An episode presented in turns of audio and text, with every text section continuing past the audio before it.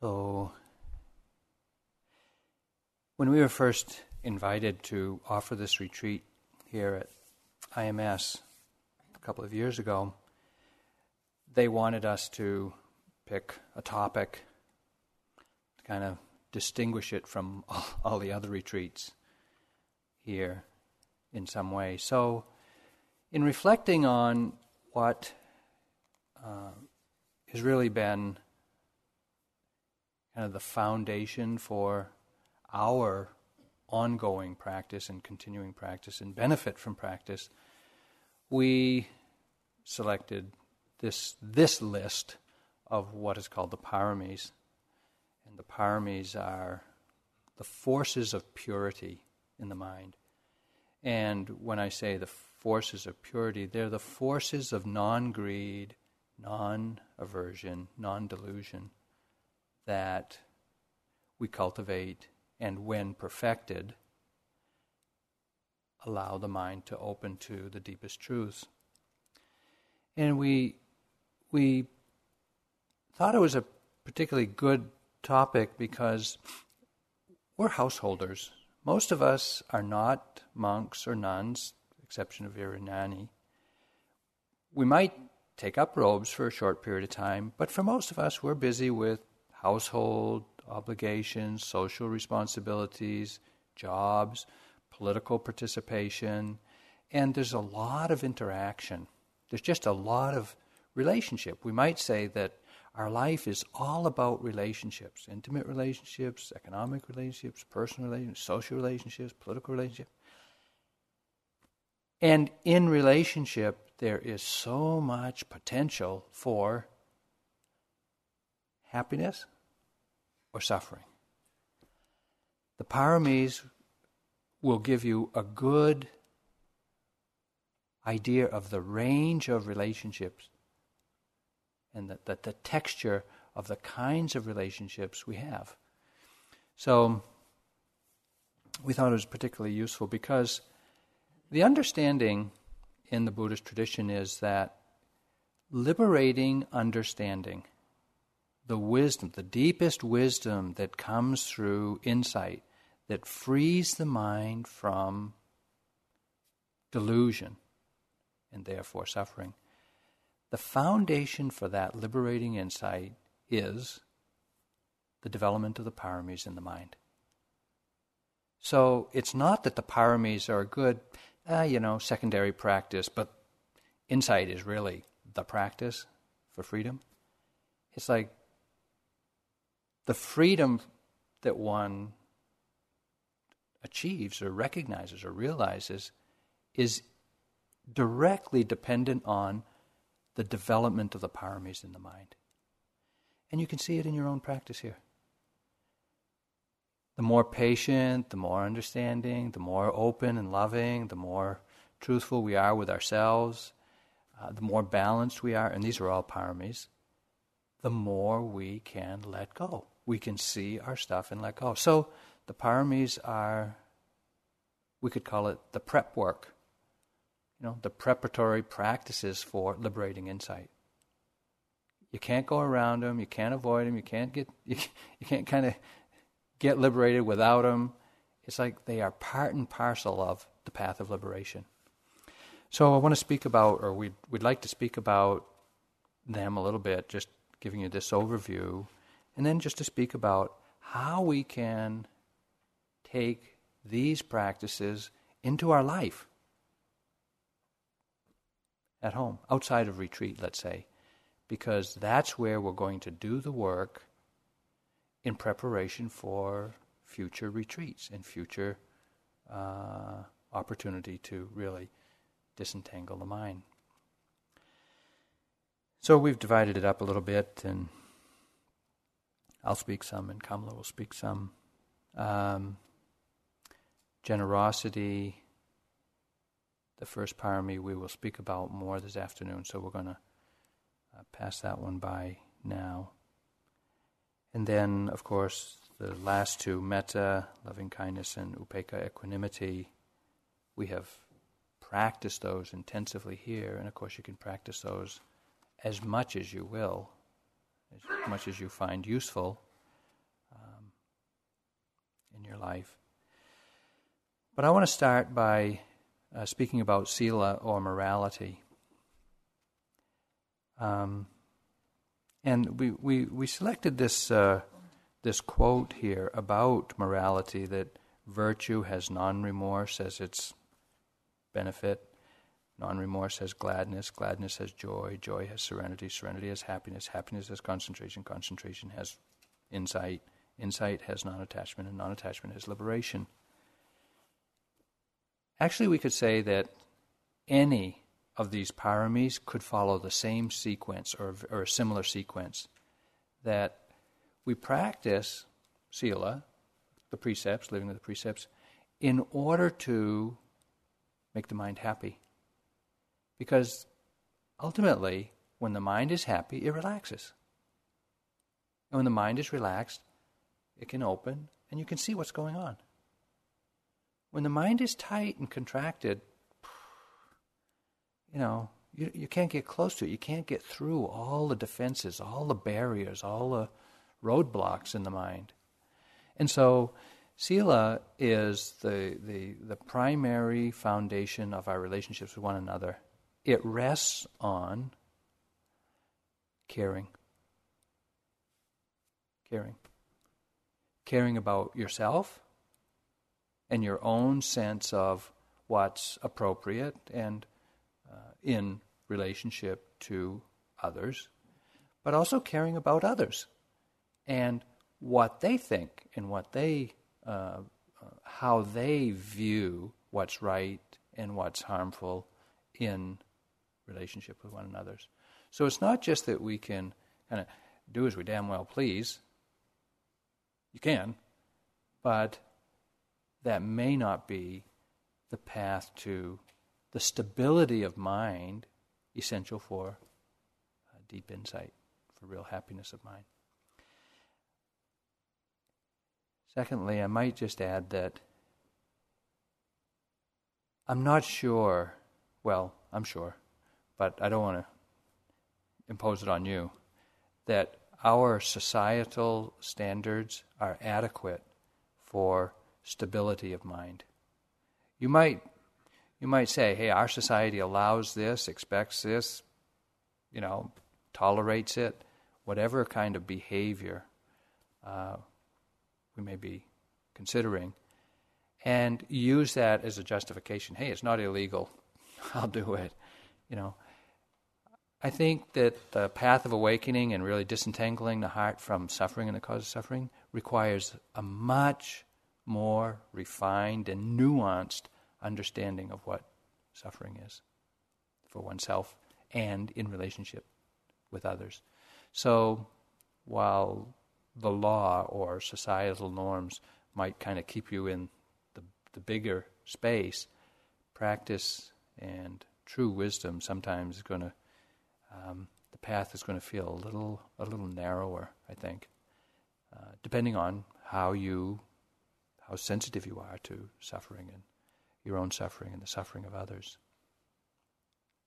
So these these two uh, guardians of the world, they're called, are Hiri and Ottappa. They're the, the a sense of uh, modesty about your own uh, actions and a sense of consciousness or conscience uh, in relationship to others. What you do that you know you care about how others think about you.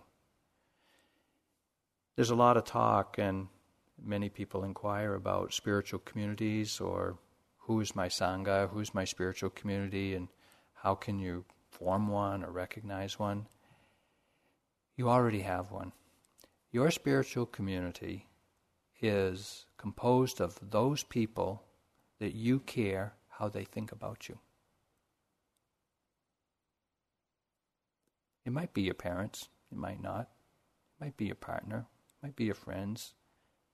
But that's that's who you are going to kind of keep in keep on the periphery or keep in your heart when you when you speak and act in relationship to others. You care about what they think about you. That's your community.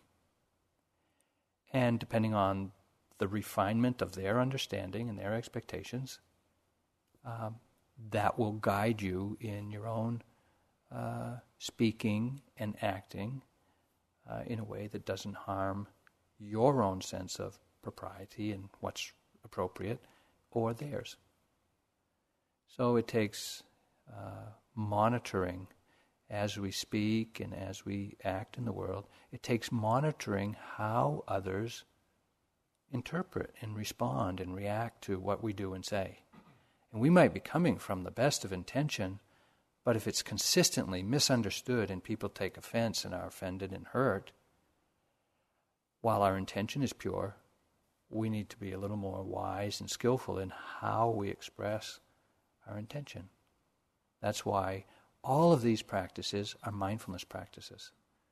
We have to bring our awareness to what we're doing in practicing generosity, in practicing uh, speaking and, and, acting carefully, in practicing uh, loving kindness. We bring our awareness so that we can learn and learn from our experience and grow in understanding, and then because of that growth and understanding, we can we can refine our practice of all of these paramis.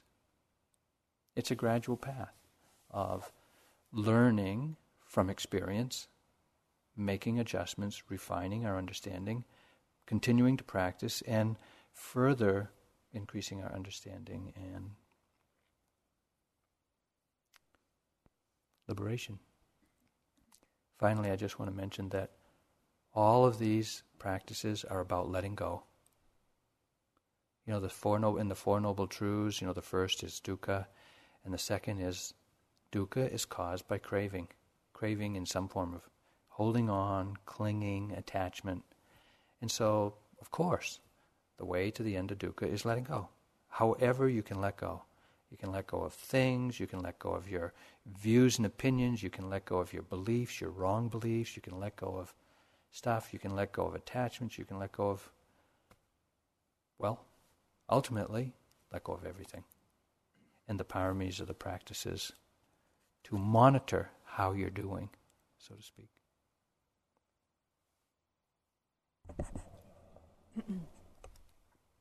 So the second parami is renunciation.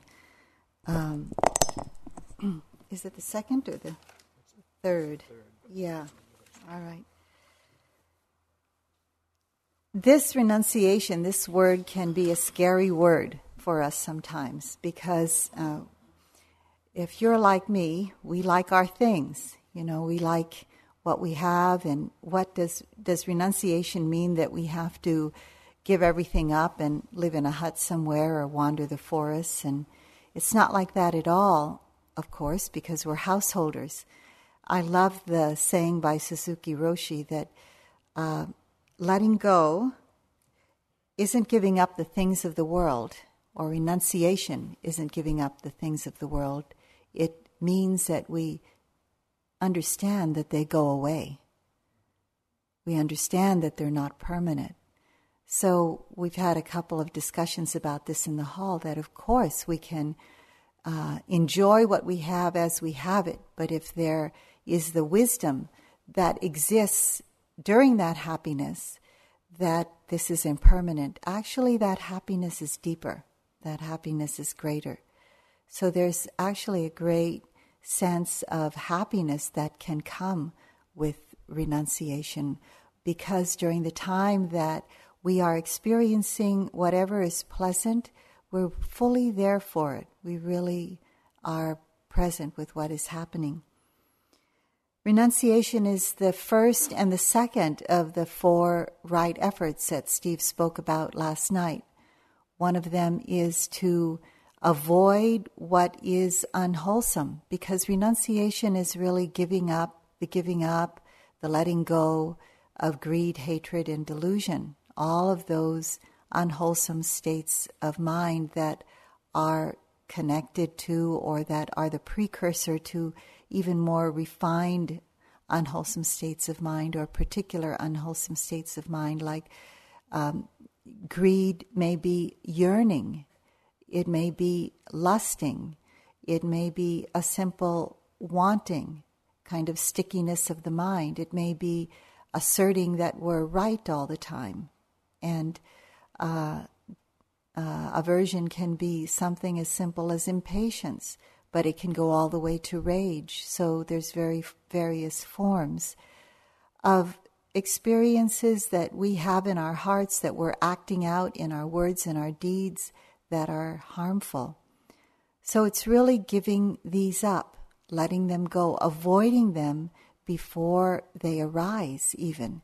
Maybe we can see that conditions are such um, in a certain situation when we're together with our friends and our family, con- conditions are such that we know that aversion or ill will or uh, will arise in our own hearts and minds. So when that happens, when we see conditions in such a way, or even we begin to see aversion arising because of conditions, we guard we guard ourselves well, bringing mindfulness there, bringing loving kindness, compassion, equanimity, whatever the accessible tool is for us. That's a way that we can avoid unwholesome states that have not yet arisen. And when they have already arisen in our hearts, in the practice of equanimity, um, hopefully you've been understanding that when it has already arisen, this reactivity, which is either greed or hatred or various forms of it, when it has already arisen, can you develop the uh, antidote to that at that moment? so that it can disperse, so that it can be let go of. So, this is also a kind of renunciation.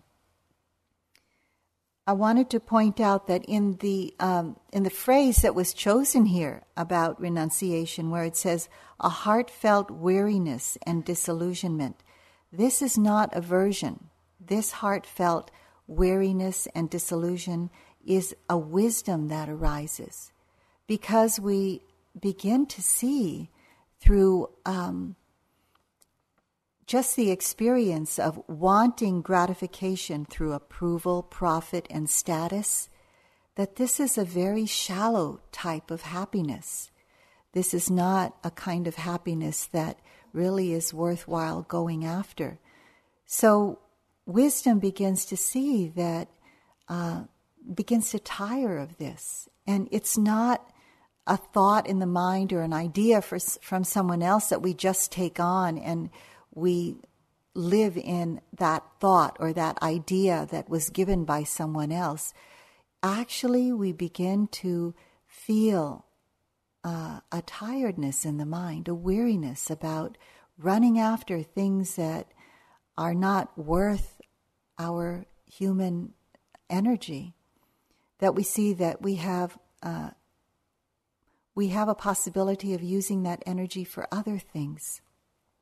And so it recognizes that we're getting disillusioned by it. We're, um, we're not enchanted by it anymore. And so I feel in my own heart a gradual turning away from this and a turning towards what I call the Dharma, a greater truth. Steve and I, a year ago, uh, several years ago, gave up chocolate for a year. It was a really um, interesting practice of renunciation. Just to say, we were at a place, um, a nice hotel near our home where we had breakfast one day, and um, we were eating the dessert. You know, it was kind of heavy chocolate.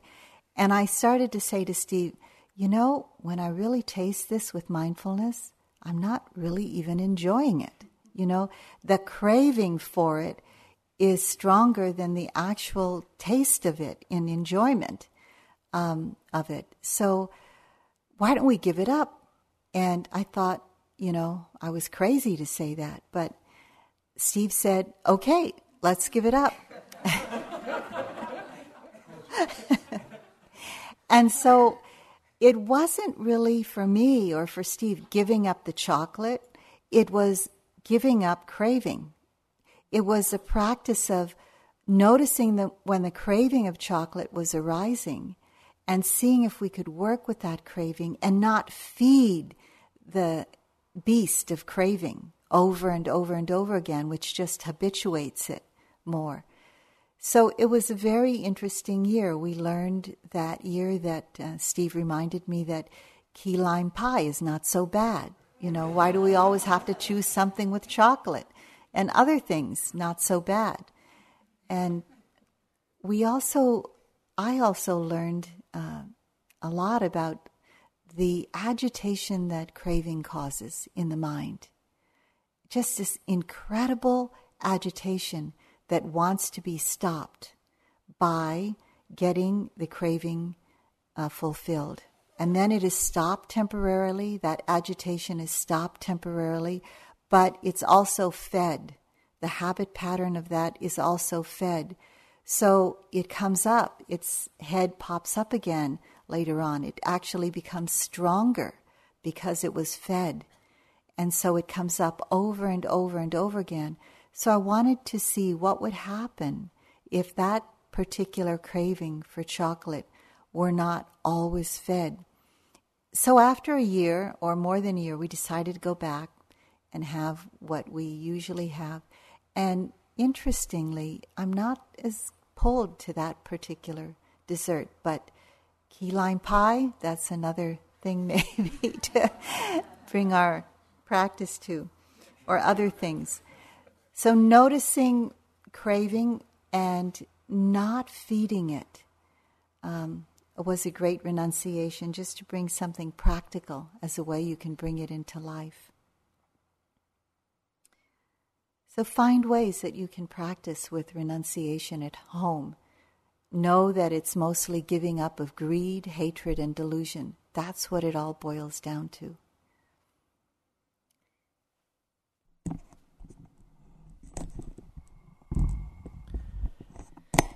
The um, fourth parami is wisdom or panya.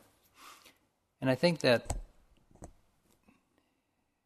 what I, the piece I want to emphasize about practicing wisely uh, at home is um,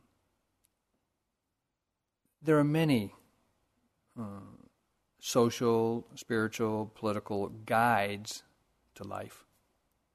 Uh, the, the, the libraries are full of people and pundits willing to tell you how to live your life, to be wealthy or successful or good looking or whatever. Out of all of the advice columns that you read and how to books and workshops and other things that you might consider as support for you know, growing and, and navigating life in the 21st century here in the States or in the West, you might consider looking and reading what the Buddha had to say too. You know, even though he did live 2,500 years ago, he had a lot of advice for practical people, you know, householders and of men and women and kids and responsibility of parents to children, children to parents, the responsibility of employers to employees, the responsibility of employees, the responsibility of students to, to their teachers, and the responsibility of teachers to their students. And there's, there's a lot to be discovered in there. Not all of it is kind of like directly applicable, but you can extract the, uh, the, the, the big picture, the understanding that the Buddha was pointing to. And I think that we don't really. Um, some of us who, who practice what we call mindfulness, or we practice Buddhism, or we want to be a Buddhist, well, a lot of us don't know anything about what the Buddha taught, other than what we hear in a, a, retreat. There are some really good uh, compilations of the Buddha's words. Some of it's pretty dense, but there's some really good uh, compilations of uh, what the Buddha actually taught that I find very inspiring for for my life and guiding, you know, how I approach uh, some of the ordinary challenges of uh, just living as a social human being. So I, I want to encourage you to uh, consider uh, who it is in your life that you're taking advice from as to how you could or should live in order to be happy. Because most mostly it's getting advice on how to be happy. You know, and uh, you know the advice is only as good as the source. And if you really look at the source of where a lot of advice is coming from, you might reconsider whether that's really going to be sufficient uh, and adequate for the direction, the full path of awakening that, that we've embarked on. So that's one piece. The second piece is pay attention because we're making decisions all the time that affect our happiness, that affect our life. And if we make decisions that end up causing more suffering, more entanglement, more confusion, more fear, desire, aversion, um, we should learn from that that that's not a that's not a very wise decision. Maybe it was maybe it felt right, maybe it felt good, maybe other people suggested it and approved it, but if it didn't cause if it caused unhappiness, then it needs to be reviewed and we have to try to find another way. Wisdom grows from paying attention to your experience. You can't really acquire wisdom from a book. You can get advice from a book or from a teacher, but we have to apply that to our own life in the way we will and learn from that. And if we learn, as we learn from our personal experience, then we know for ourselves, from our own direct experience, that something is so, that's wisdom. So, in order to know the way it is for ourselves, we have to practice mindfulness. You know, act with careful intention, notice the result, understand the result, and reapply it or reinvest it in uh, further decisions. And just grow incrementally, kind of wandering until we find the path of, well, maybe uh, least suffering. Yeah.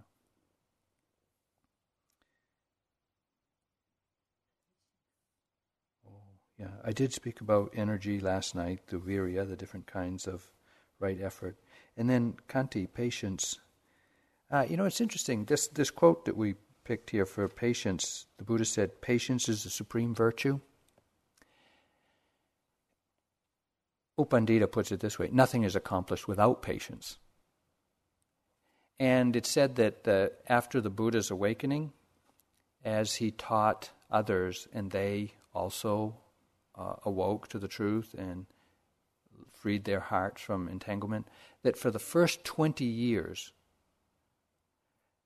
those who joined the order of monks, nuns weren't, I don't know what year the nuns order was started, but let's just say the monks, those who joined the monks, they were all fully enlightened beings.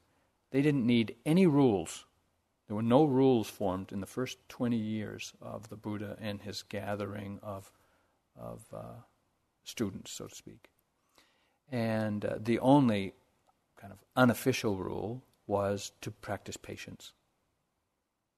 But later, other, others joined the order of monks uh, and nuns, and you know they weren't fully freed, and so they were acting out in inappropriate ways, and the Buddha had to promulgate the rules that guided the life of the community. but it's it's interesting that patience was considered enough of a enough of a rule, uh, all the guidance you needed if you were really wise. Just practice patience.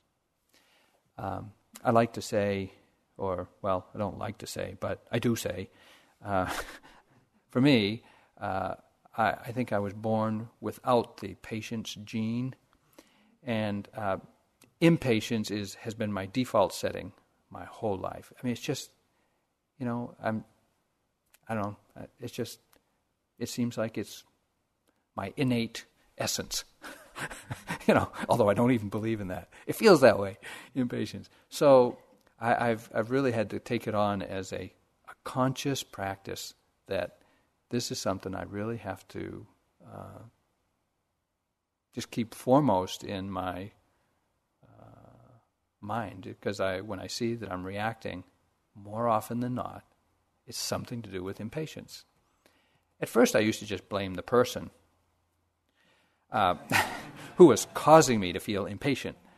But it's got nothing to do with the other person, or very little to do with the other person. It's all about the momentum in our own mind. So, one of the things that I have done to help me get a handle on uh, my impatience is um, first of all, when I'm impatient to get someplace or get going or do whatever, get something over with, I then look and see, you know, okay, either we, you know, either we satisfy my impatience or we don't. And more often than not, even if we don't satisfy my impatience, things get done in a timely fashion. It's just kind of a worry that they won't get done, or it's kind of an impatience to get on with it and get it done. And all that is extra suffering. Just check it out. And the other thing that I do when I'm impatient and waiting to kind of get going or finish it up or wrap it up is I practice waiting with awareness. Whether it's in the grocery line, trying to wait to check out, or waiting for somebody to finish shopping, or waiting for them to do anything. it's just waiting patiently with awareness. Because waiting is a really good practice. You're not doing anything except the mind is racing and the body's standing still. So, practicing that with awareness. The other thing that I've done is, is I've practiced going outside and connect, if possible, going outside and connecting with the immediate sensory world of what I see, what I hear, what I feel in the environment. Because, you know, all you got to do is go outside and connect with a tree. It's like that tree is the personification of patience. It's not going anywhere. You know, it can't hurry the rain, it can't hurry the sun, it's just there. And, you know, it's kind of like tree practice, you know. Consider yourself a tree. You know, sink your roots into the ground and let things come. I mean, it's, well, it sounds kind of like, get real. Well, you know what? That's getting real with impatience and really, really working to identify it, work with it, and be mindful of it as it, as it occurs. I encourage you to uh, really notice your impatience and practice patience it's, uh, it'll give you a lot more time in your life.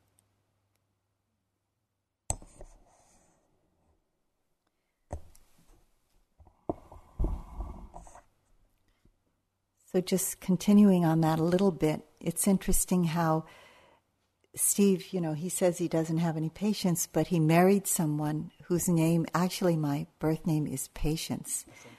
so, Paciencia. So, um, but but he can't get away with, you know, just because he gets it through marriage, that he doesn't have to practice.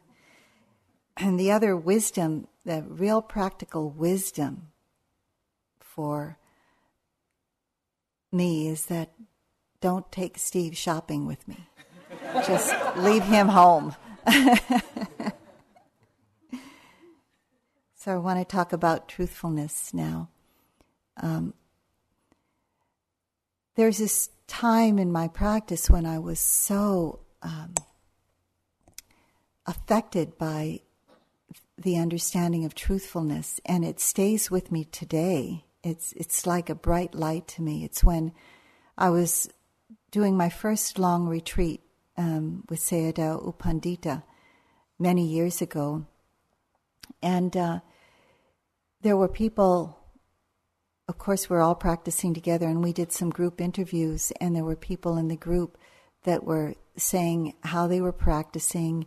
You know, not um, not There was no wandering mind at all. all. Totally able to be with the breath, and then whatever they chose as the object, and they could sit and walk many hours during the day. And um, Sayadaw Pandita had a a person that would go around and check things out, you know, kind of like the the Dharma spy, you know, his his kappiya, and he would let he would let Sayadawji know what was really happening. So that evening after this group interview that we had, um, Sayadawji gave a very admonishing kind of a talk, which I always appreciate being woken up, you know, in some way, or really taking a good look at myself.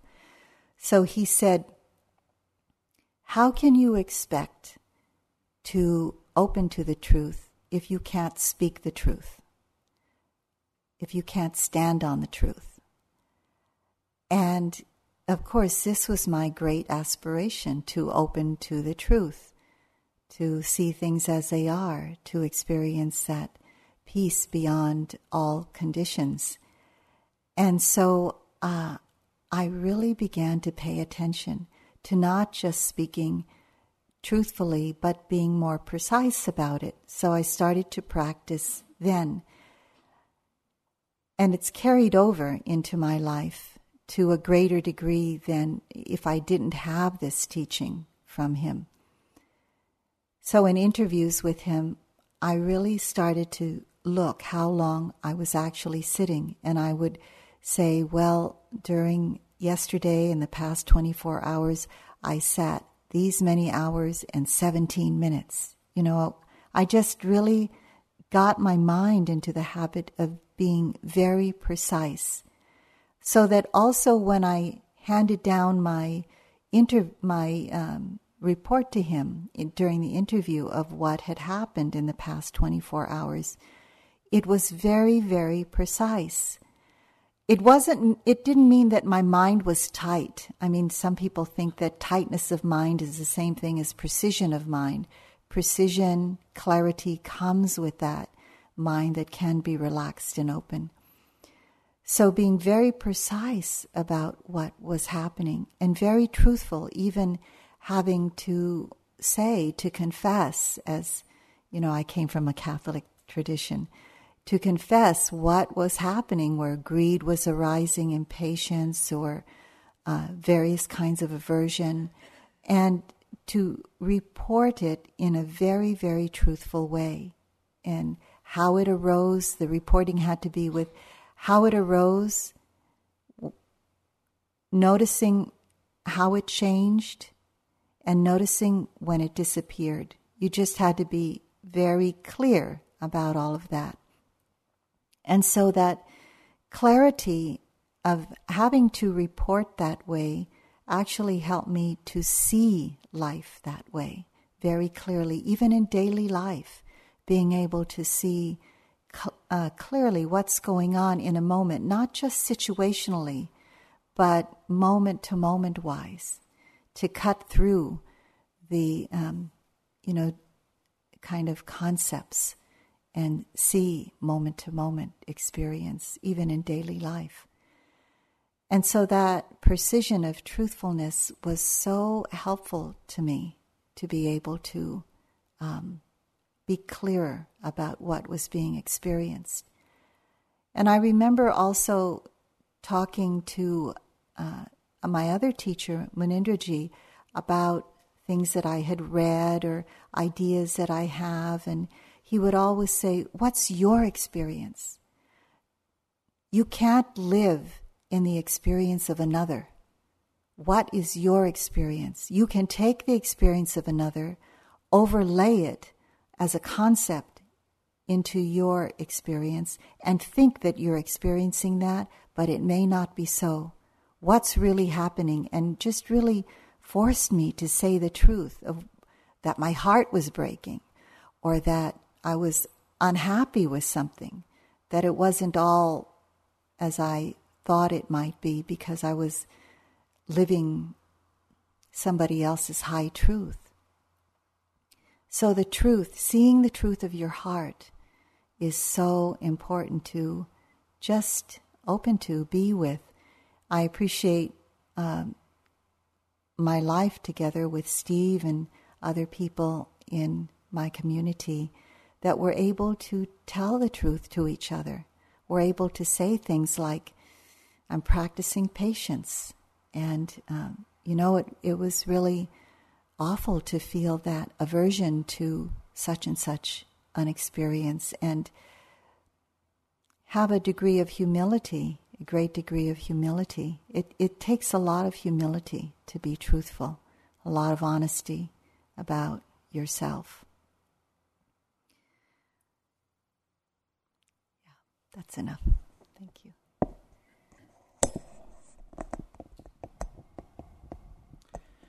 I guess the last one that we really want to say too much about is uh, adhitthana or resolution, uh, because metta and equanimity, we have offered you those practices. I think sometimes um, resolution is, is, is really not very well understood uh, in, uh, in, in our contemporary uh, culture. And sometimes someone being really resolute sounds like, well, they're just stiff minded. You know, that they're really not very open minded. They're just kind of stuck and stiff.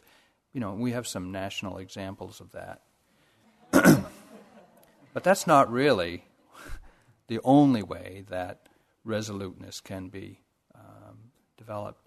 I think that uh, in in our lives, it, because we are uh, on the path of awakening, and uh, it is all about clearly recognizing the direction of our aspiration. And it can be, you can just articulate it as just becoming a better human being, or you can be more refined in your articulation of that aspiration. And then resolutely pursuing that. Resolutely moving to do what's required to manifest that aspiration in your life. And, you know, making a resolve, so to speak, is just a reminder to you to just, okay, you know, just to come back on track. Whenever you find yourself off, just to come back on track, come back on track. What we, something that Kamala and I have both practiced formally, and I see the effect of it in our life is based on the knowledge that resolution is actually a quality of mind that can be developed. It's like a mental muscle. You can develop you can develop resoluteness just like you can develop mindfulness, you can develop tranquility, you can develop energy, you can develop loving kindness. You can develop resoluteness. You can practice strengthening resolve. And there's a formal practice that we were taught by our teacher U Pandita. And in, in the, at the height of it, you know, when you're practicing this resolve, he would, he would say to me, now I want you to try to, uh, I want you to make the resolve to do X or to do Y. And I would just laugh right out loud at him and say, well, that's ridiculous. I can't possibly do that. that that's, I, I hardly even know what you're talking about. But, you know, he'd say, oh, just try it. But because the development of resolve was so strong, I would sit down, do what he said, you know, make the resolve to do something, and even though I did not believe it was possible, it would happen. That's how powerful resolve can be. Even if you don't have faith or even think it's possible, if the resolve is in the mind, if the resolve has muscle has been developed, and you do it with good intention, of course, you can surprise yourself. There are all kinds of opportunities in life to be resolute about what we're doing, whether it's dealing with an addiction or dealing with a excuse me uh, a weakness in our practice. Resolve. You just you just do it.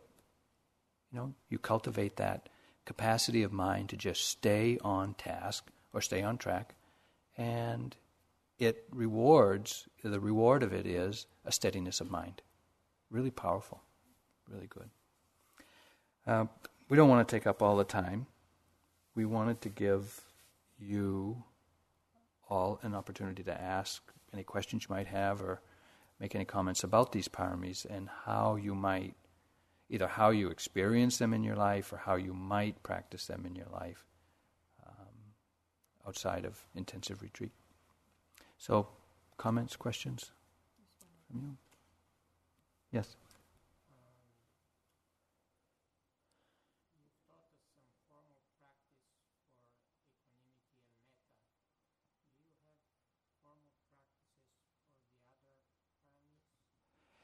So the question is about formal practices of these other paramis. That there is the formal practice of metta and loving uh, equanimity that we have offered. For many of them, there are formal practices. It's a little too much, right in this context, to offer them. But um, certainly with generosity, you know, the way you approach generosity, how you reflect on generosity, and how you review your practice of generosity. Uh, what's the other one? Renunciation is, you know, there are many kinds of uh, renunciation, just re- practicing in your mind, you know, uh, reformatting the mind. Um, yeah, for example, uh, a lot of these, both sila and renunciation, uh, they, you know, if you took a period of uh, monastic practice, or just coming on retreat. Just coming on retreat. That's a commitment to renunciation. You know, you just give up a lot in order to be here. So it's, it's, it's using little things. And some of you might say, you know, you know, half a day a week or one day a week or one day a month, I'm going to do practice. That's giving up that day of distraction for practice. So it's it's finding what works for you, what what what is a reach for you, what is a little bit more of a commitment for you in each of these, and then taking it on, learning from that, and, and then going on from there.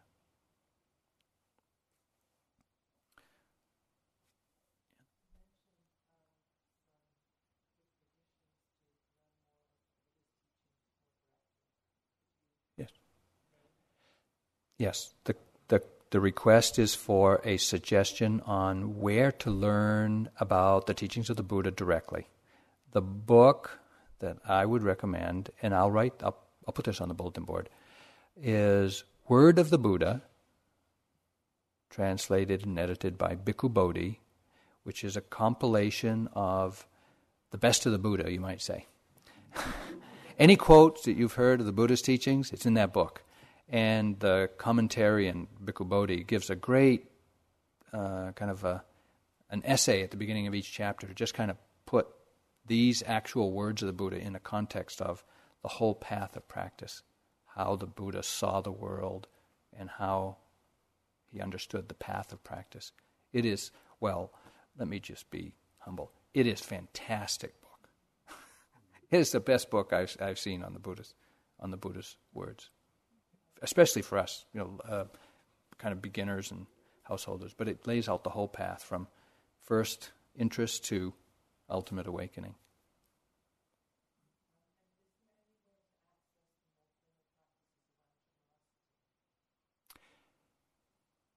The question is about more formal practice of generosity. Kamala is going to speak about practicing generosity this afternoon, and I think you'll find it very helpful.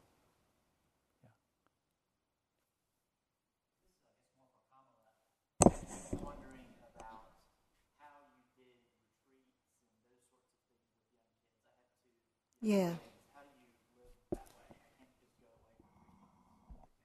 Yeah, well, in the beginning, I didn't go away for three months, and it um, first, I was very aware of how my hair was on fire with the Dharma.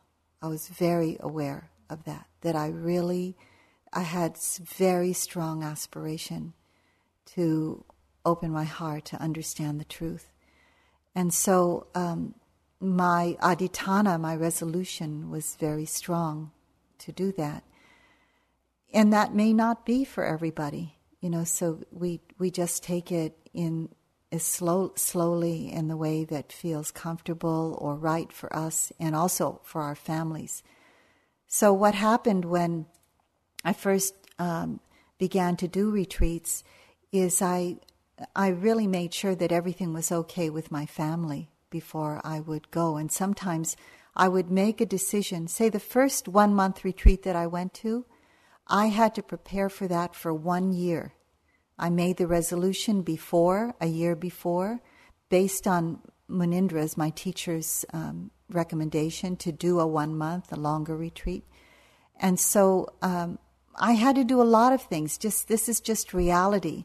I had to make sure that all the bills were paid for that month.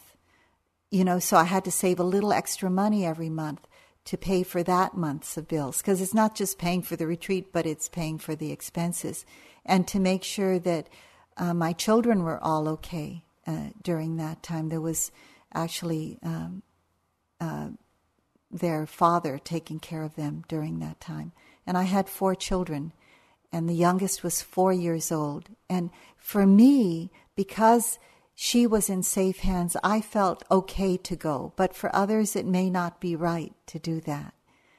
Um, there was just a lot of practical preparation of making frozen dinners and putting them in in the freezer for that. But I tell you, when I went to that retreat, I had to make every moment count because I thought I would I may not ever be able to do this again. It was such a big oomph for me to get there. And um, and now this is about resolution. When I got there, because I knew that I might not be able to do it again, and this is where I heard the whole thing about standing on the truth, and I was just so inspired to to put a lot of energy into it. Um, I, I sat in the hall. I didn't go to my bed. I sat in the hall all night long. That was my resolution. I'm not expecting anybody to do that, but that may be that may be in your heart, and you're not touching base with it. So um, there was a, a time when maybe after a week, and I said, "You know what? I'm not going to my bed." So I sat in the hall and I I would fall on the ground, you know, and then I'd I'd get myself back up, and then I I just would keep turning the mind towards seeing the truth of that moment over and over and over again, and that was a very powerful retreat for me because of that resolution, because of that kind of balanced energy that I was willing to put into the practice. And so when I went home, it was like the Dharma was always with me. And um, then practicing at home made the Dharma seamless to me so that the next time I went into practice, there wasn't a big difference between sitting and walking or tying my shoes or eating my food. You know, there was, it, it just came. Uh, the boundaries kind of disappeared more so you can do it. It's it's not doesn't have to be that uh, foreign an idea, and you'd be surprised how much help comes if you go for it.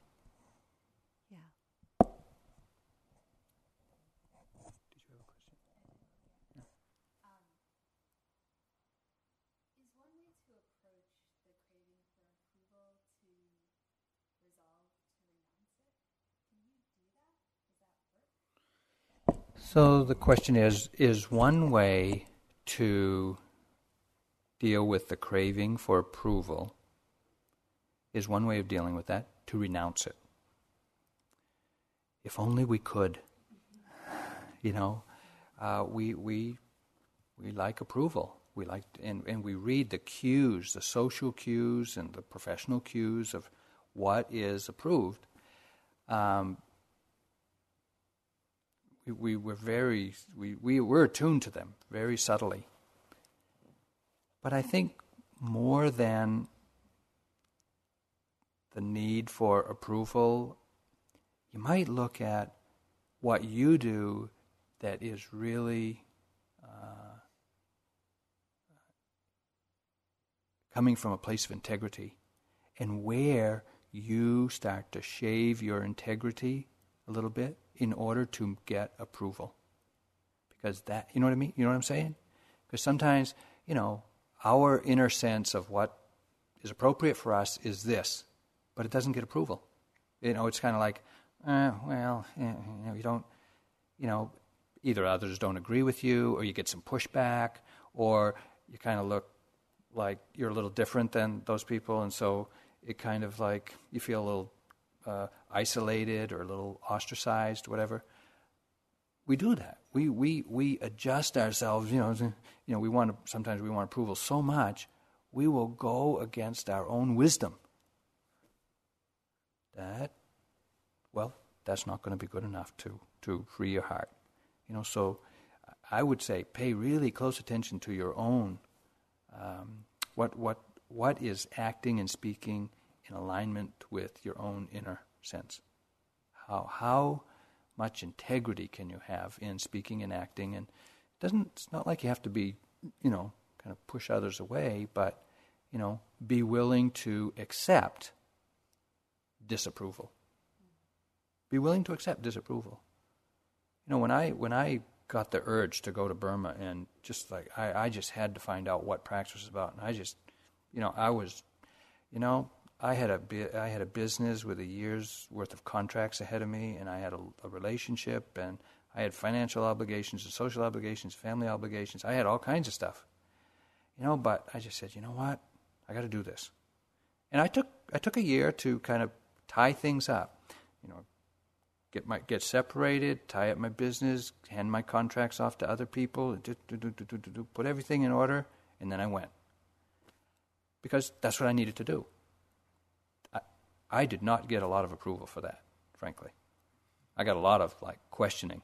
I mean, there was those that I knew here were very approving. Oh, great, you're going to practice. But you know, family and friends and social connections and business they well, they were they didn't know what the heck I was doing. They thought I was nuts. But I knew I was acting with integrity, but it wasn't, you know, it was, it was challenging to, to act in the face of their questioning, doubt, and disapproval in some cases.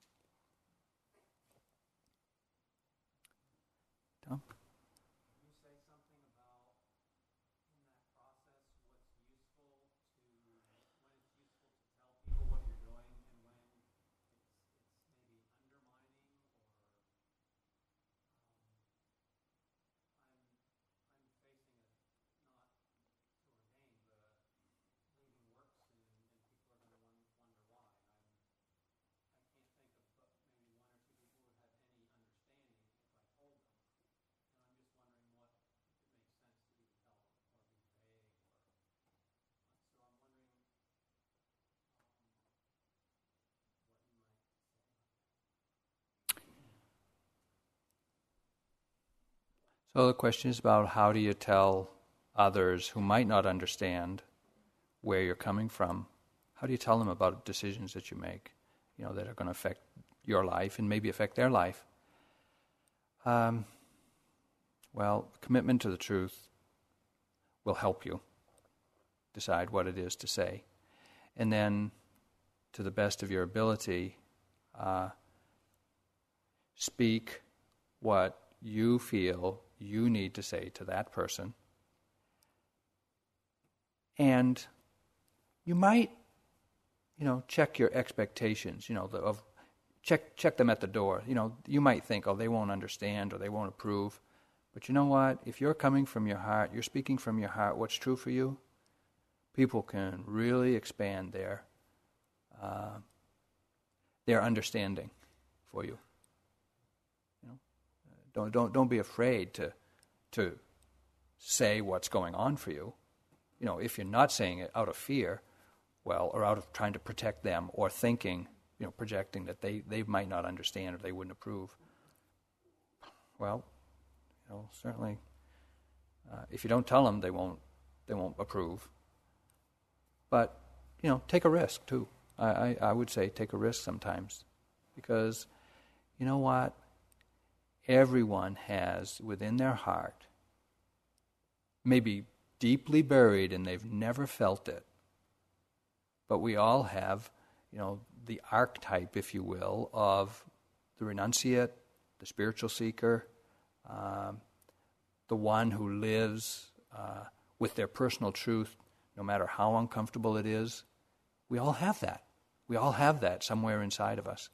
Even factory workers and elderly people and those who are incapacitated and those who apparently have never done anything like that in their life. If you speak the truth that that's where you're coming from, you'd be surprised at how much they can resonate with. Even though they wouldn't do it and they couldn't do it, they can appreciate where you're coming from when you choose to do it. Uh, it's 11 o'clock. Um, let's wrap it up. And you can have a half hour for walking and milling about, and then uh, have another sitting at 11:30 to kind of let all this talking quiet down. Then this afternoon there'll be uh, some additional. As you can see, there's some shifts to the schedule. Oh yeah, by all means, keep the silence. Some of some of you might have a, a strong urge to kind of whatever. Um, watch that. Watch that. There'll be time uh, tomorrow. But uh, for now, please keep the silence and, and let your own process work. Uh, let your own awareness work with your own process.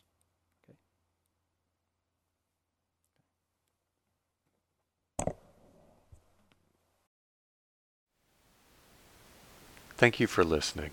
To learn how you can support the teachers and Dharma Seed, please visit dharmaseed.org slash donate.